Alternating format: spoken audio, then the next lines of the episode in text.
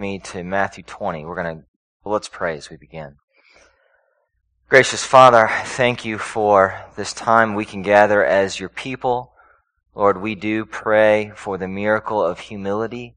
Lord, we do pray that we will not only sing with our voices, but that our hearts will sing that you alone are worthy of praise. Behold, the Lamb of God is worthy of all worship. You alone, God, are the one who has revealed to us who you are and how you are to be worshiped, how you are to be approached. You are a holy God, but we come to you through the person and work of your Son, Jesus Christ. So, Father, even now as we come, teach us to worship you, teach us to love you. Father, teach us to humble ourselves so that we might seek your kingdom as your people. Lord, we know your kingdom has come in the person of Jesus Christ, and yet it is coming. So, Father, while we're in between the times, while we wait, we wait with expectation. We wait knowing that you are working all things together according to your perfect plan and purposes. Father, I pray that you will help us to settle our hearts. As Brother Mike has said earlier, our hearts are are fickle. They run in various ways, or we think in various ways, various lines. So Lord, fix our hearts upon you and your promises. Let us remember that you have not left us, not forsaken us, and that you are faithful. Lord, we thank you for your word. I pray that you will open our eyes to see its beauty. Father, I pray that the people will hear a far better sermon than the one that I've prepared. Lord, I pray that the words of my mouth and meditation of my heart will be pleasing in your sight. You are my Lord. You are our Lord and our rock and our Redeemer. Father, we thank you for these things. It's in Jesus' name I pray. Amen. Amen. Well, I know that was a bit of a trick for me. I didn't mean to tell you to turn to Matthew 20 and then tell you to close your eyes while we pray. And so I'm sorry about that. Um, but now you can turn to Matthew 20 if you're not there already. We are diving back into the Gospel of Matthew. As you might have figured, we're not going to make it through the whole book, but um, next couple weeks we're going to pick a few different themes out of the next few chapters, and we are going to end with Matthew 28 um, eventually, knowing that Jesus is with us to the end of the age. He has not left us. He has not forsaken us. He will guide his people. He will lead his people. And as we gather as his people, one of the things I love about this church is that the Word of God is central in the church. The Word of God must not just be central in the church, but it must be central in the pulpit. And as the pastor brings the Word, I pray that we will keep the Word of God central in the pulpit. Well, this morning in Matthew 20, we are going to see what Jesus has been continually referring to as the kingdom of God. Does anybody remember the, the synonym of the other thing he refers to as kingdom of God? This is uh, time to respond. Kingdom of God and kingdom of heaven. All right. Gold star, Dennis. So, kingdom of God, kingdom of heaven, he refers to it today as the kingdom of heaven. And we seek the kingdom of God. We seek the kingdom of heaven by imitating and following our Savior Jesus Christ. So let's begin. Would you stand with me as we honor the reading and preaching of God's holy word? We're not going to look at the whole chapter. As I often do, I probably bit off more than I can chew, but we're going to look at the first 16 verses and then verses 20 through 28. Beginning in verse 1, Matthew writes these words, The kingdom of heaven is like a master of a house who went out early in the morning to hire laborers for his vineyard. After agreeing with the laborers for a denarius a day, he sent them into his vineyard. Going out about the third hour, he saw others standing idle in the marketplace. And to them he said, You go into the vineyard too. Whatever is right, I will give you. So they went. Going out again about the sixth hour, and the ninth hour he did the same. And about the eleventh hour he went out and found others standing.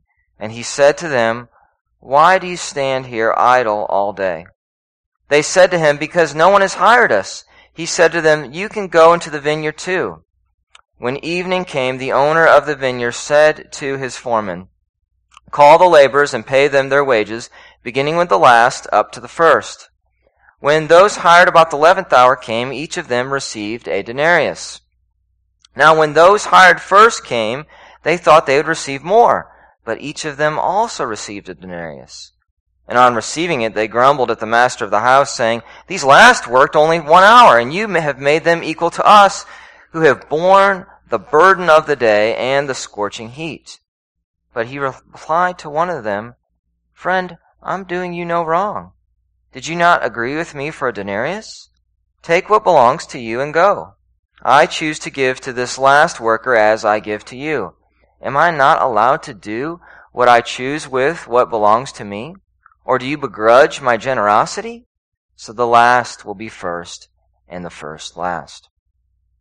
And then skipping down to verse 20, another story this time of a mother, two sons, and Jesus. Verse 20. The mother of the sons of Zebedee came up to him, that is to Jesus, with her sons. Kneeling before him, she asked him for something.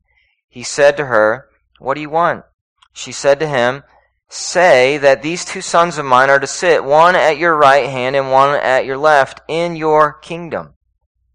Jesus answered, You do not know what you are asking. Are you able to drink the cup that I am to drink? They said to him, We are able. He said to them, You will drink my cup, but to sit at my right hand and at my left is not mine to grant, but it is for those for whom it has been prepared by my Father.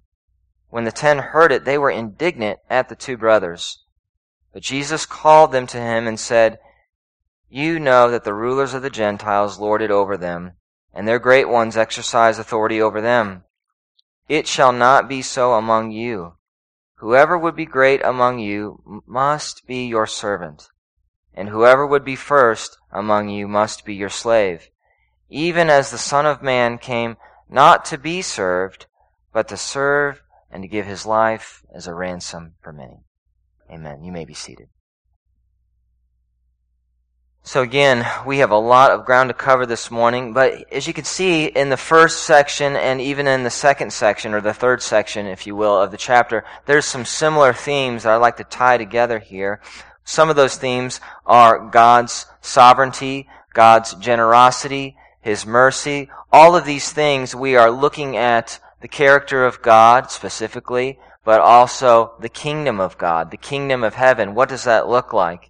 So here, as Jesus teaches through a parable or a story, he's teaching us not just about the owner, the, the master of the vineyard and his generosity, but as Jesus often does, he's teaching us multiple things. He's teaching us about the Father, our Heavenly Father, and His generosity and His mercy.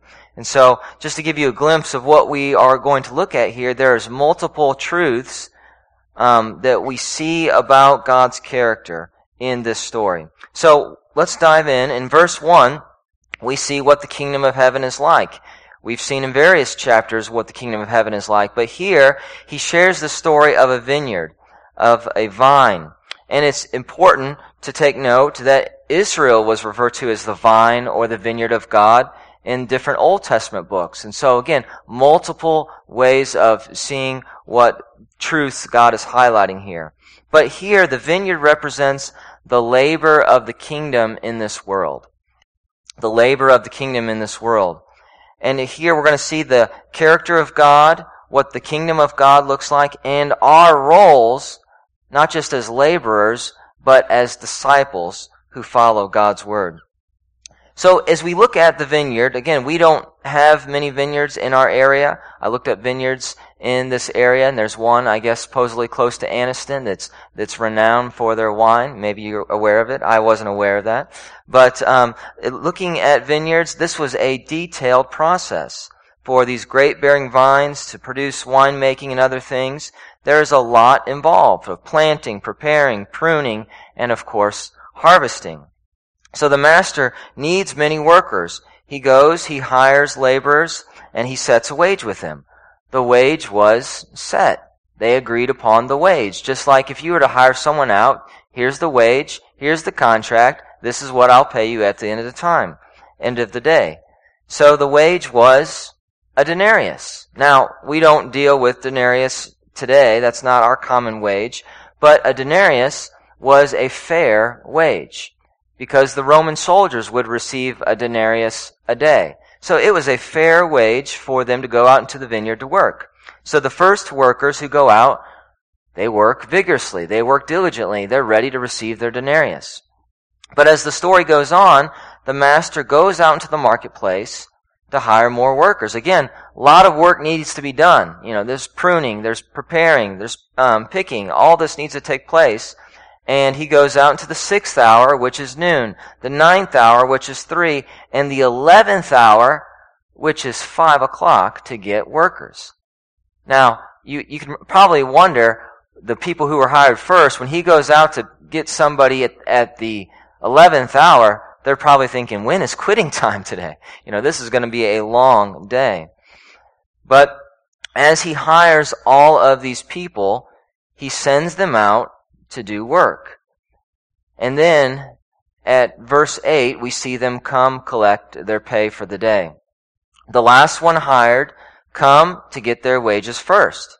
Again, only worked probably about an hour, but they come and they get their wage and it's a denarius.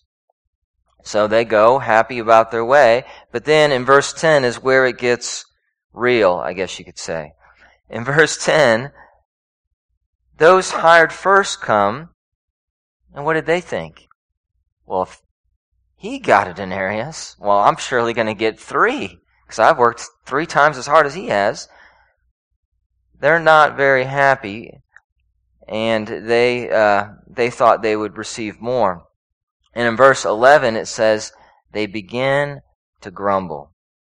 They begin to grumble because they thought they were treated unfairly. They thought, I, I worked here harder. I worked here longer. In fact, they say, we worked during the hottest part of the day.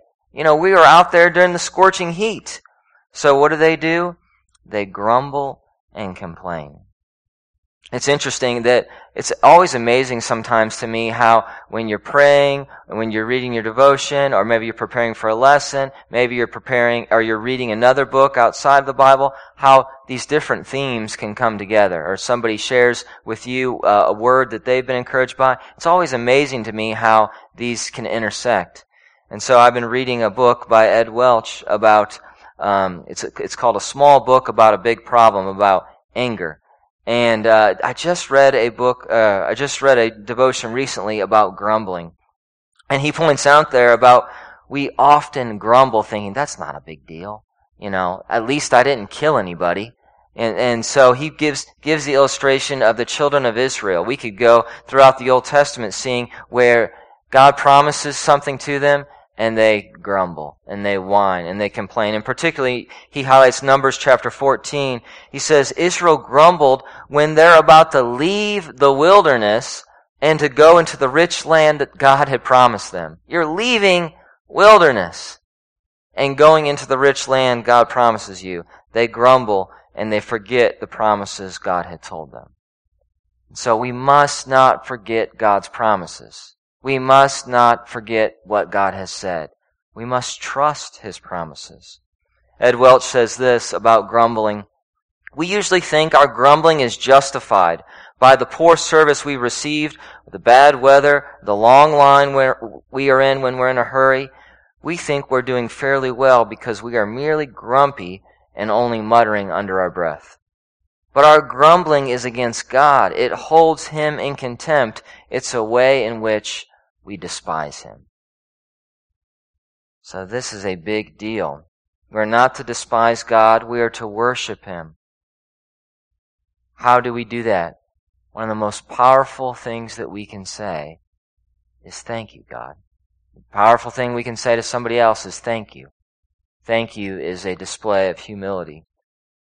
But when we grumble, we are saying, I'm the judge. This is wrong. This is not right. And we cannot see what all God is doing in any situation. We're not the judge. We must trust God in moments when we're tempted to believe life is not fair. I'm being cheated out of something.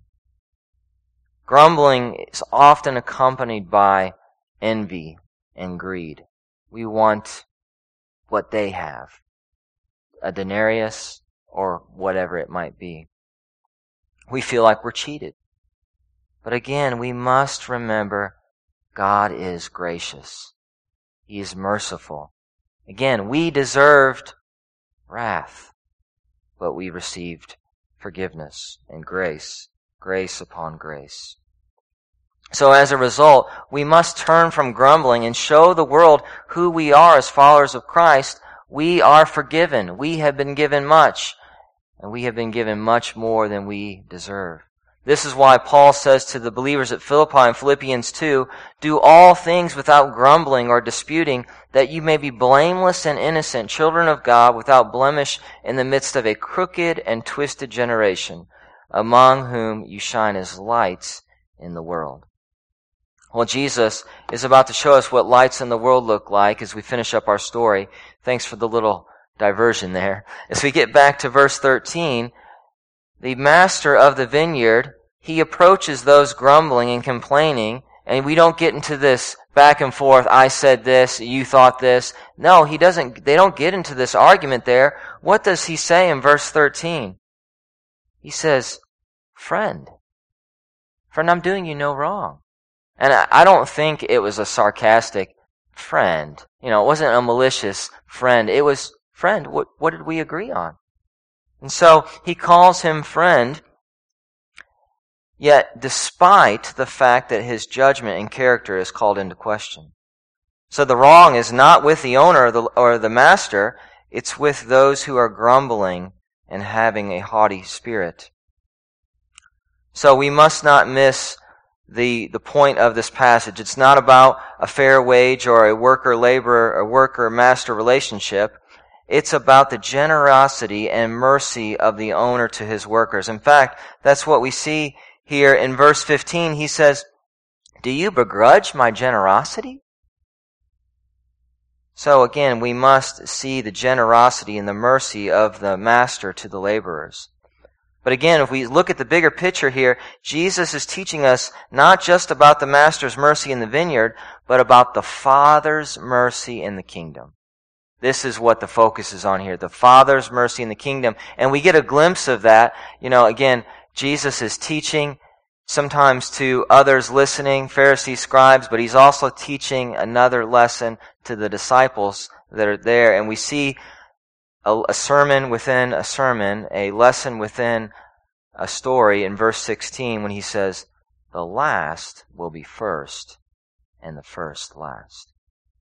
This is what we just read a few weeks ago in chapter 19. Many who are first will be last, and the last first.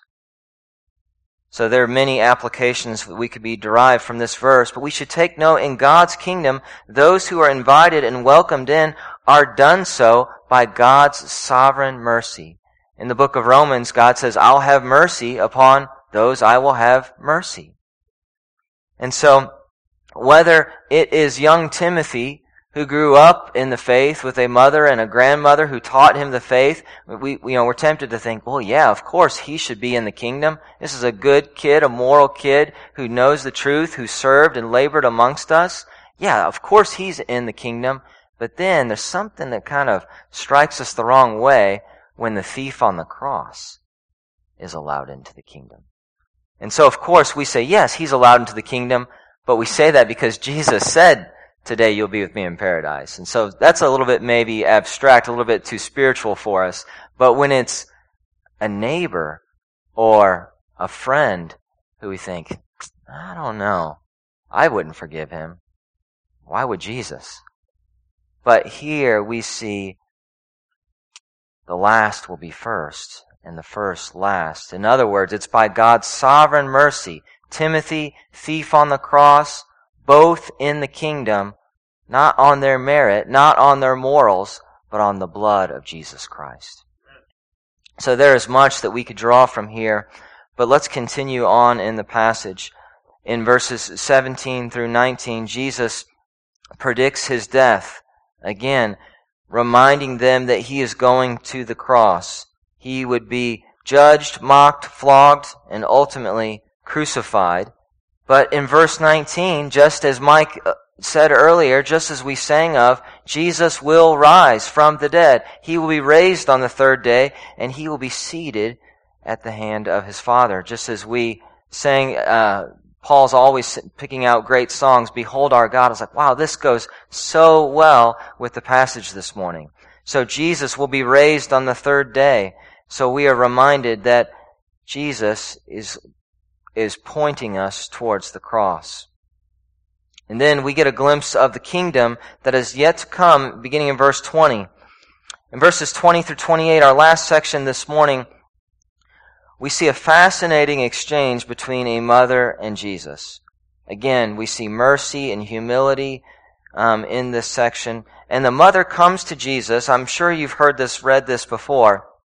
And the mother, just like most mothers, is proud of her children. You know, not, most mothers are going to say, look at my boy, look at my daughter, look at what they've done. Well, this mother comes with a bold request. She comes humbly, but she makes this ambitious request. She says to Jesus, say that these two sons of mine are to sit, one at your right hand and one at your left, in your kingdom. So she sees the kingdom is coming. She knows on some level who Jesus is. And she makes this bold request. Well, Jesus responds quickly and directly to the request. And what, is, what does Jesus say?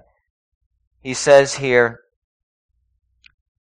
in verse 22, You do not know what you're asking. Are you able, are you able to drink the cup that I'm to drink? So these two men, are they able to do what I'm about to do. They wanted to share in Jesus' reward, but they did not consider that they must first share in Jesus' suffering. The cup here refers to the suffering, and Jesus tells the mother, the sons do not know what you are asking. They do not know the cost that's associated with what will take place. So likewise, again, we too can be like the mother, making bold requests, making bold prayers, not considering what is required of us. They thought they were able to fulfill all that Jesus required, but they're unable to see the larger picture. So Jesus clears the air with this prophetic word in verse 23.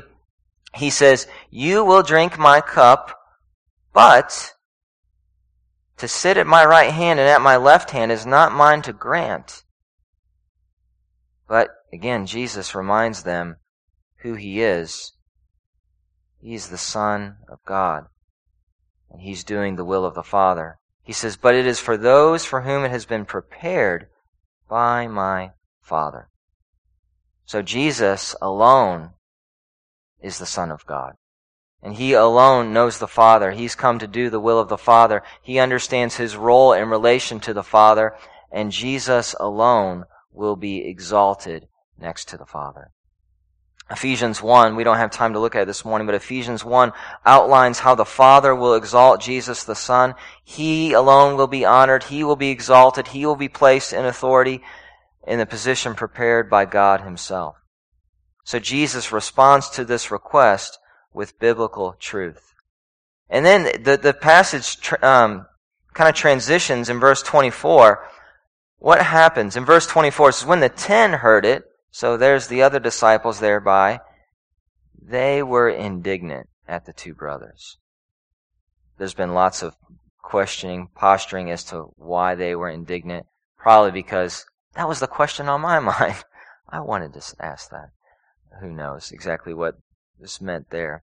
But this indignant response reveals a grumbling heart, a jealous heart, an envious heart, and it points back to all sins. I'm sure you've heard me say this. If not, hear it for the first time. All sins are associated to pride.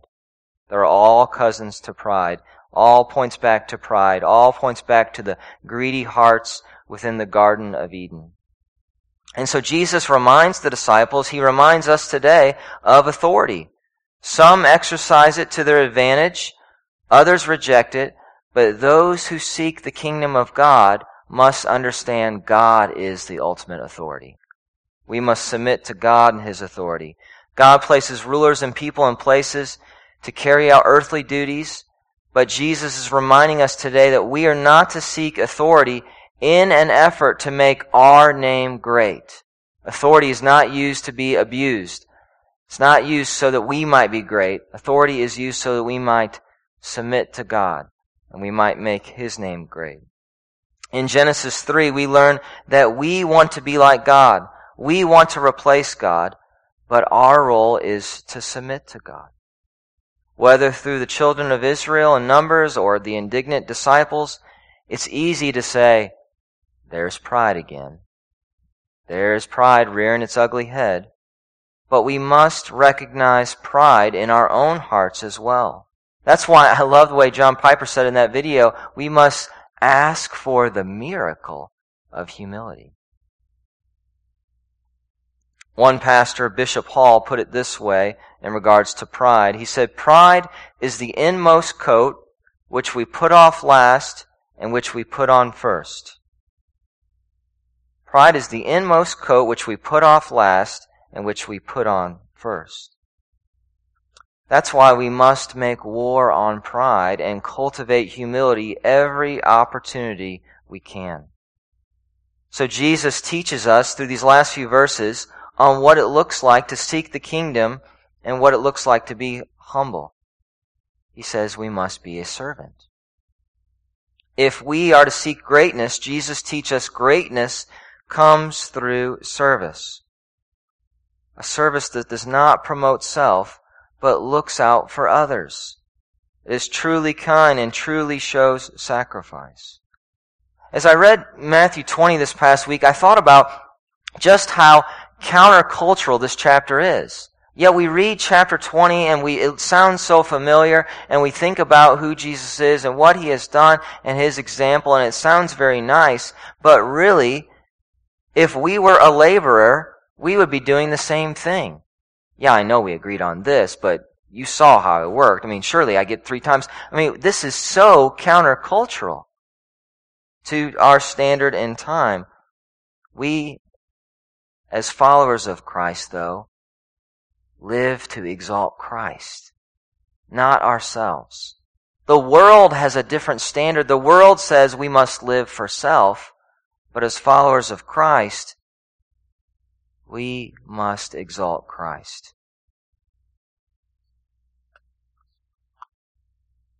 Listen to this quote as we start to wrap up chapter 20. J.C. Ryle says this Among the children of this world, a person is thought to be the greatest man who has the most land, most money, most servants, most rank, and most earthly power. However, among the children of God, he is reckoned the greatest who does most to promote the spiritual and temporal happiness of his fellow creatures. True greatness consists not in receiving, but in giving, in doing, in going about and ministering to others. And we minister to others, this is put out of context, but we go and love and minister to others because we first love God. We first exalt Christ. So in verse 28, Jesus shows us that we are to be a slave and a servant, but he is just not talking the talk. We see that he's walking the walk. In verse 28, we see and we read, Jesus did not teach only about sacrificial radical service. He lived it. And he died as a perfect teacher. His example must not be overlooked it says, even as whoever, whoever would be first among you must be your slave. Even as the Son of Man, that was his, often his title he gave to himself, came not to be served, but to serve. He came to serve, not to be served. He was born as a baby, but born as the Son of God. If anybody could have said, I'm not, that's, that's beneath me. I, I don't do that. It could have been him. But he came to serve. He came to serve the lame, the deaf, the lepers, the down and out, the widows, the orphans, men and women of all ways of life. Jesus' motives were pure, his methods were innocent, and his manner of life was impeccable. It's for this reason Peter calls us to walk in his steps because he is our example. But I don't want to just stop there. He's not just our example. Verse 28 doesn't stop with, He came to serve. He came not to be served, but to serve. Now, let's look at the rest of the verse. It says, He came to give His life as a ransom for many. Here is the atonement, the substitutionary atonement, where we who are sinners can have life. So he's not just an example to live by. He is an example to live by. We are to imitate him in our steps. We are to follow Christ, but he is our Redeemer who came to rescue us. We're going to talk more about verse 28 this evening. But we must see Jesus not just as an example or a martyr. He came to die as a sacrifice for your sin. Jesus died so that you might be reconciled to God. He died so that you might have peace with God. He died and gave his life so that we might be delivered and rescued from ourselves. He died to redeem us from the curse of the law. He died so that we might not face the wrath of God. He died to satisfy the justice of God. He died to carry out the will of God. He died to glorify God. Jesus died so that you might glorify God in repenting of your sins and believing in Jesus Christ for salvation. He died so that the church, the redeemed of every tribe, tongue, and nation, might proclaim the profound wisdom of God among the world. But he also died so that he might be raised and seated at the right hand of the Father, so that he might be glorified. Yes, we are a part of the story. Yes, we are the ones in which he died for. But ultimately, the death, burial, and resurrection is about God. It's about glorifying God. And we see that in Jesus Christ being exalted. He alone is the one who is worthy of all praise. To God be the glory. Let's pray.